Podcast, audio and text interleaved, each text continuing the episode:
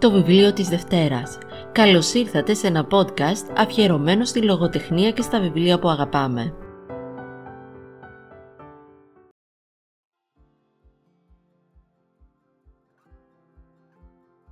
Οι περισσότεροι ετοιμαζόμαστε για διακοπές τον Αύγουστο.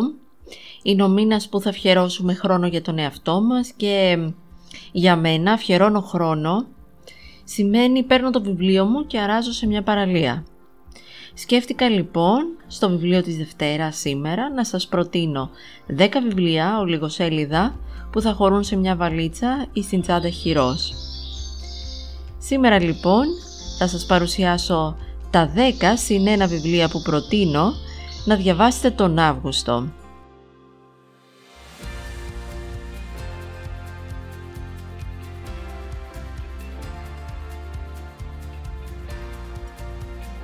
Πρωτού ξεκινήσω την παρουσίαση αυτών των 10 βιβλίων θα ήθελα να σας πω ότι κάπου στο βάθος θα ακούγεται και το καναρίνι που έχω στο δωμάτιό μου. Ε, γιατί λόγω της ζέστης, του καύσωνα των ημερών πρέπει να φροντίζουμε και τα κατοικίδια μας. Σκέφτηκα λοιπόν να χωρίσω τα 10 αυτά βιβλία σε ελληνική λογοτεχνία και σε ξένη μεταφρασμένη λογοτεχνία. Θα ξεκινήσω πρώτα με, τα, με την ελληνική πεζογραφία. Κυκλοφόρησαν το τελευταίο διάστημα, έχω πει πάρα πολλά βιβλία και οι εκδόσεις πλέον έχουν δώσει έμφαση ε, και στην εμφάνιση ε, των έντυπων ε, βιβλίων. Οι εκδόσεις λοιπόν Ψυχογιός προχώρησαν στην έκδοση έργων του Γρηγόριου Ξενόπουλου δίνοντας έμφαση τόσο στο εξώφυλλο όσο και στο κείμενο φροντίζοντας να φτάσει στον αναγνώστη ένα έντυπο εισάξιο της φήμης του.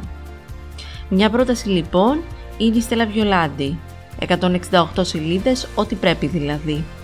Βρισκόμαστε στη Ζάκυνθο το 1880. Ο Παναγής Βιολάντη ζει με τη γυναίκα του, την ανήπαντρη αδελφή του και τις τρεις κόρες του, τη Στέλλα, την Ένα, την Κατίνα και το μοναχογιό του. Ο γνήσιος πατριάρχης έχει συμφωνήσει να παντρέψει την κόρη του Στέλλα με έναν 45χρονο και άσχημο έμπορο.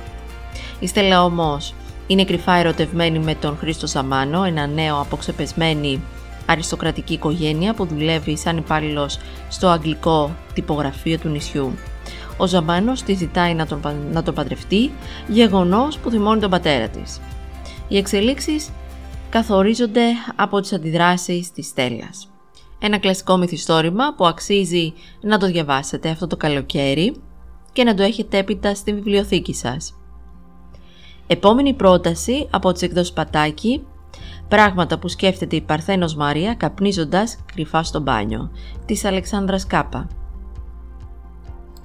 Το βιβλίο αυτό το διάβασα πρόσφατα, μ' άρεσε πάρα πολύ, μ' άρεσε η ευθύτητα, ο λόγος της ε, Αλεξάνδρας και εδώ θα ήθελα να σας πω πως πρόκειται για μια συλλογή διηγημάτων που θα σας ξεκουνήσουν από τη θέση σας. 20 ιστορίες για καλές μαθήτριες, σκημένες πάντα πάνω από μια λάθος εξίσωση, όπως αναφέρει το πιστόφυλλο του βιβλίου. Ούτε που θα καταλάβετε, πιστέψτε με, πότε θα περάσετε τις 224 σελίδες. Η μπαλάτα των ανίδεων και των καλών του Γιάννη Μπασκόζου από τις εκδόσεις Μετέχμιο ήταν ε, το βιβλίο που διάβασα στο πρώτο μπάνιο φέτος στη θάλασσα. Αριθμός σελίδων 168, μέσα σε μια μισή ώρα έχει διαβαστεί. Αναφέρεται στην ιστορία ενηλικίωσης μιας παρέας γύρω από μια ροκ μπάντα στο Παγκράτη. Τα μέλη της μπαινοβγαίνουν με άνεση σε σημαδιακούς τόπους όπως το Άλσος, καφετέριες, Λέτζος και Pastry Family, το Rock Club Κύτταρο, το Galaxy Bar στο Hilton. Είναι ασυνείδητα παρόντες και ταυτόχρονα συνειδητά απόντες, αφελείς, ονειροπόλοι. Τρέχουν να προλάβουν την εποχή τη στιγμή που αλλάζει, χωρίς να συνειδητοποιούν ακριβώς που έγινε αυτή η αλλαγή. Πορώνονται σε μια συναυλία του Σαββόπουλου, διασκεδάζουν σε έναν αγώνα κάτς πίνουν βερμούτ σε πάρτι που διαλύει η αστυνομία, ζουν έρωτες αναπάντεχους, αλλά στιγμιαίους, ξεφυλίζουν λευκόματα, αλλά συμμετέχουν και σε αντιχουντικές δράσεις. Τέταρτη πρόταση από τις εκδόσεις πόλης, Πέστης του Χρήστο Οικονόμου, 144 σελίδες. Έχω υποσχεθεί ότι δεν θα δώσω μεγάλα βιβλία ως προτάσεις. Το πες της είναι μια ιστορία μιας courier που περιπλανιέται σαν αερικό σε χιονισμένα βουνά και ασημένιες θάλασσες, σε δρόμους, άδρομους, απέραντους, χωρίς αρχή και τέλος, χωρίς σημάδια και χαρακές, μπαινοβγαίνει σε μεζονέτες με εσωτερικό ασανσέρ και πολυκατοικίες χωρίς ασανσέρ και κάνει παραδόσεις σε καλούς και κακούς ανθρώπους, αγενείς και ευγενικούς, βασανισμένους και καλοζωισμένους, σε ανθρώπους που μοιάζουν έτοιμοι να βάλουν τα κλάματα και άλλους που μοιάζουν να μην ξέρουν τι θα πει κλάμα. Είναι μια ιστορία για το μυστήριο, τον πόνο, την τραγικότητα, την τρέλα, αλλά και την ανθρωπιά, την ελπίδα, την κρυμμένη ομορφιά και την ποίηση της σύγχρονης ζωής. Προσωπικά θα πω ότι είναι ένα από τα βιβλία που με εξέπληξαν πολύ ευχάριστα και το διάβασα μάλιστα δύο φορές. Τελευταία πρόταση ελληνικής λογοτεχνίας έρχεται από τις εκδόσεις Κύχλη. Ένα μυθιστόρημα του Μιχάλη Μακρόπουλου, ιστορίες από ένα περασμένο μέλλον. Πρώτα θέλω να σας πω ότι ο Μακρόπουλος είναι από τους αγαπημένους μου Έλληνες πεζογράφους γιατί χρησιμοποιεί αριστοτεχνικά την γλώσσα, γιατί έχει ένα ξεχωριστό ύφος και γιατί με έχει κερδίσει σε μεγάλο βαθμό στις ε, μεταφράσεις των ξενόγλωσσων βιβλίων. Επιστρέφω τώρα στο βιβλίο που θα σας, που σας προτείνω. Όλα τα διηγήματα, ακόμα και αν φορούν το ένδυμα της μελλοντικής ιστορίας, μιλούν για το τώρα, για το ήδη συντελεσμένο. Είναι ιστορίες από ένα περασμένο μέλλον. Και βέβαια, στον πυρήνα τους βρίσκεται πάντα ο άνθρωπος. Ο τροτός, πάσχων άνθρωπος απέναντι στην αμήλικτη κυριαρχία της εικόνας, απέναντι ολέθριο πόλεμο, στην τυφλή ομή βία του κόσμου ως παιδικού τραύματος, στο ένιγμα της ανθρώπινης ταυτότητας.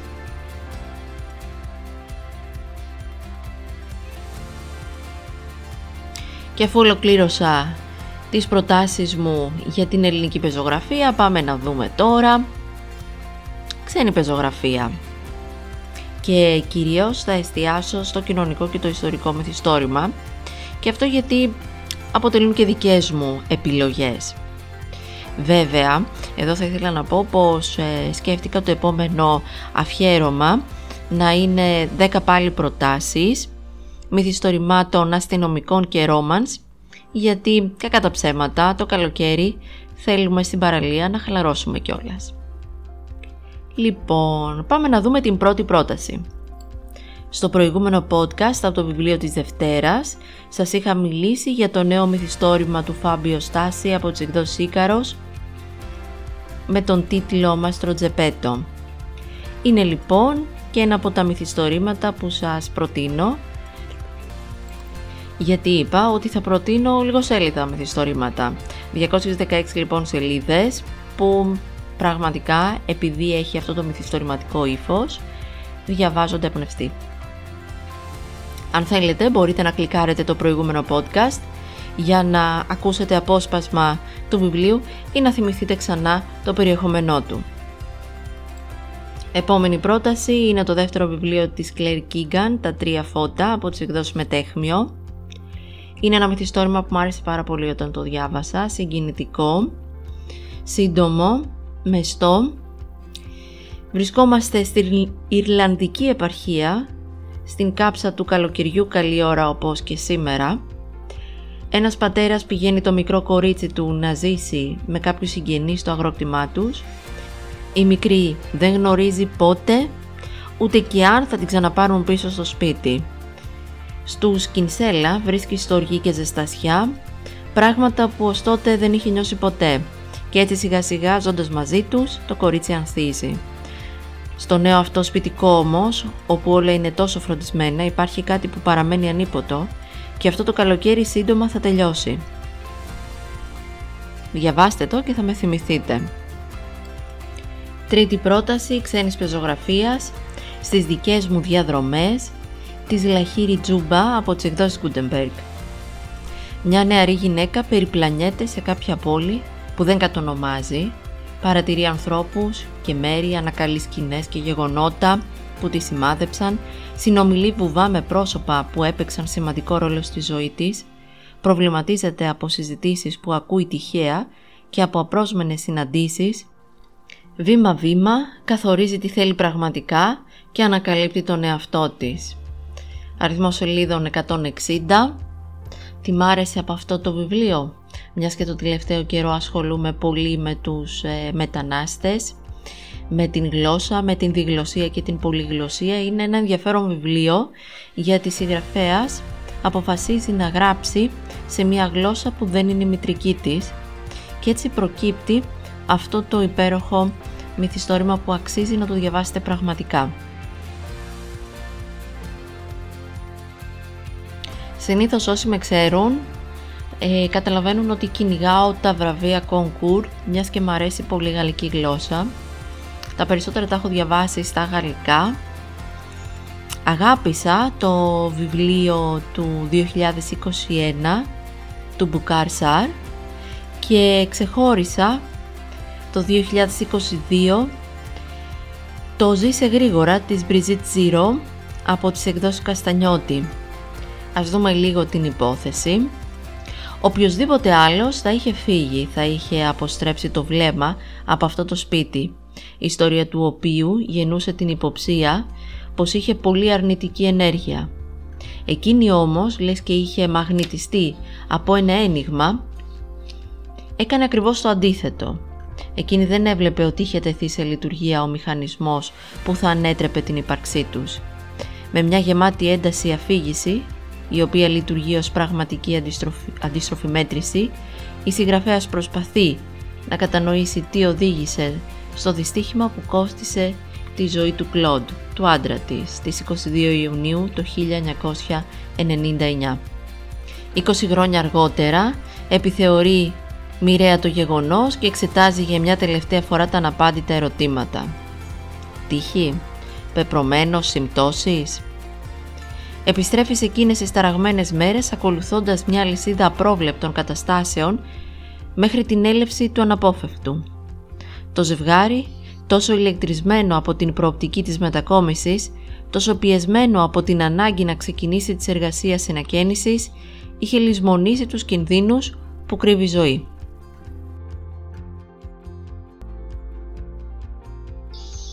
Το τελευταίο βιβλίο που θα σας ε, παρουσιάσω δεν είναι μια εύκολη πρόταση. Πρόκειται για το Paradise της Φερνάτα Μέλτσορ.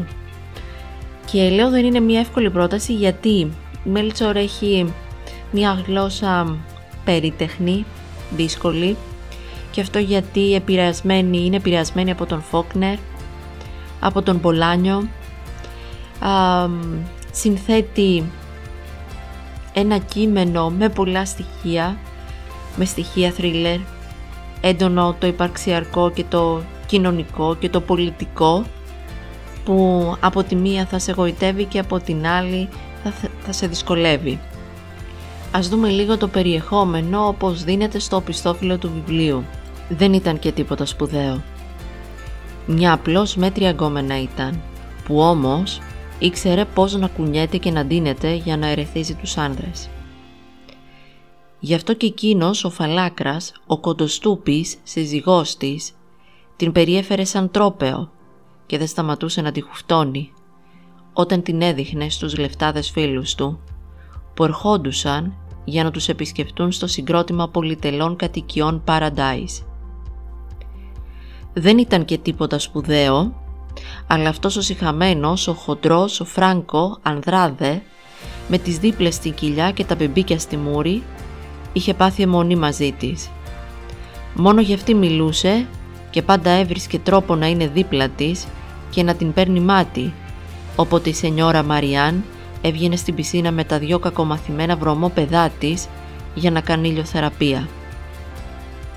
Ο Πόλο δεν έφτεξε σε τίποτα. Ποτέ δεν το πίστεψε ότι ο Φράνκο σκόπευε στα αλήθεια να κάνει αυτό που έλεγε. Ο Πόλο είναι εντελώς αθώος. Ο χοντρός φταίει για όλα. Και με εκείνα και μετά άλλα έφτασα σε αυτό το βιβλίο που θες να βάλεις στη βαλίτσα γιατί σου έκανε ένα κλικ τίτλος, γιατί ξεχωρίζεις τις εκδόσεις για την αισθητική του και για τις επιλογές του. Λοιπόν, θα αποκαλύψω αυτό το συνένα βιβλίο που θα μπει στη βαλίτσα σας και δεν είναι άλλο από την κοιλιά του Γαϊδάρου από τις εκδόσεις Καρνίβορα. Η συγγραφές μου λένε ότι είναι αρκετά νέα σε ηλικία. Έχει καταφέρει να αποδώσει ένα κείμενο με μοναδικό τρόπο, χρησιμοποιώντας μια γλώσσα σκληρή ε, και μιλά για την ε, σεξουαλικότητα, για την ανέβρεση της σεξουαλικότητας των νέων.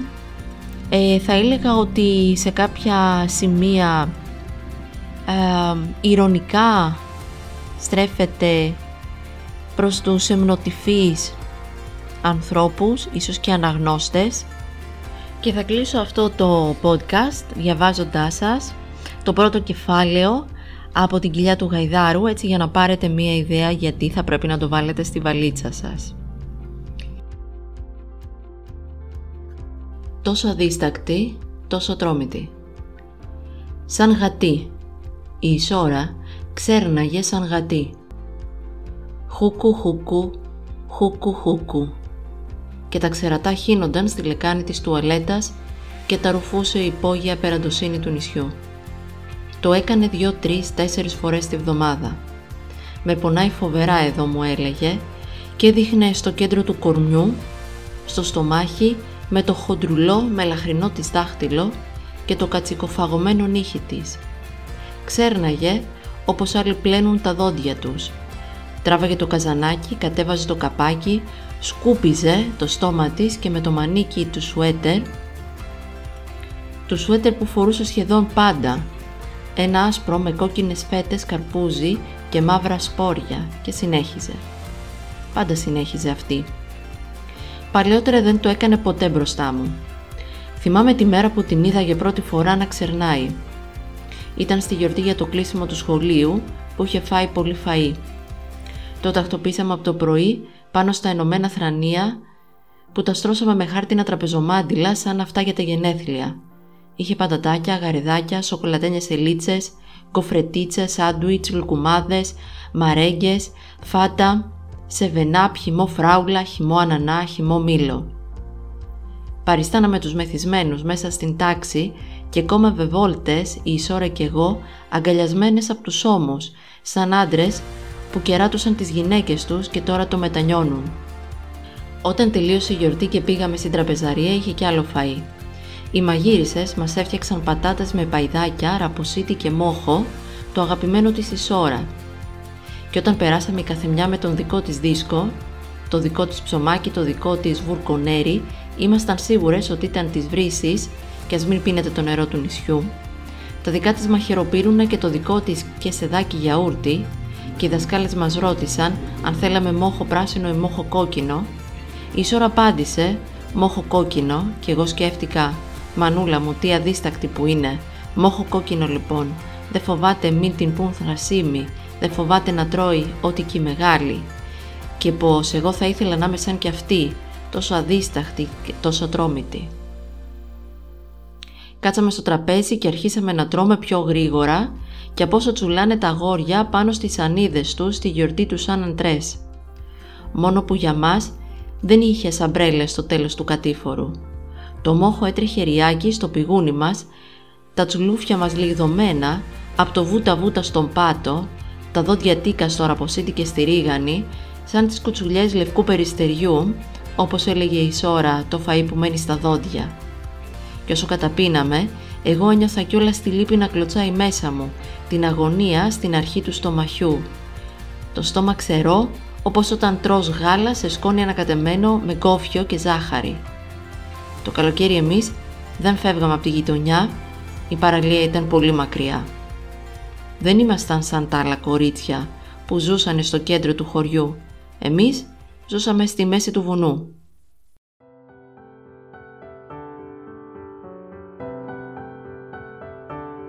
Ακόμα ένα βιβλίο της Δευτέρας έφτασε στο τέλος του. Μέχρι την επόμενη φορά να είστε καλά, να διαβάζετε όμορφα βιβλία και να προσέχετε τον εαυτό σας. Μην ξεχνάτε να μου αφήνετε τα μηνύματά σας στο βιβλίο της Δευτέρας και στον My Bookshelf στο Instagram.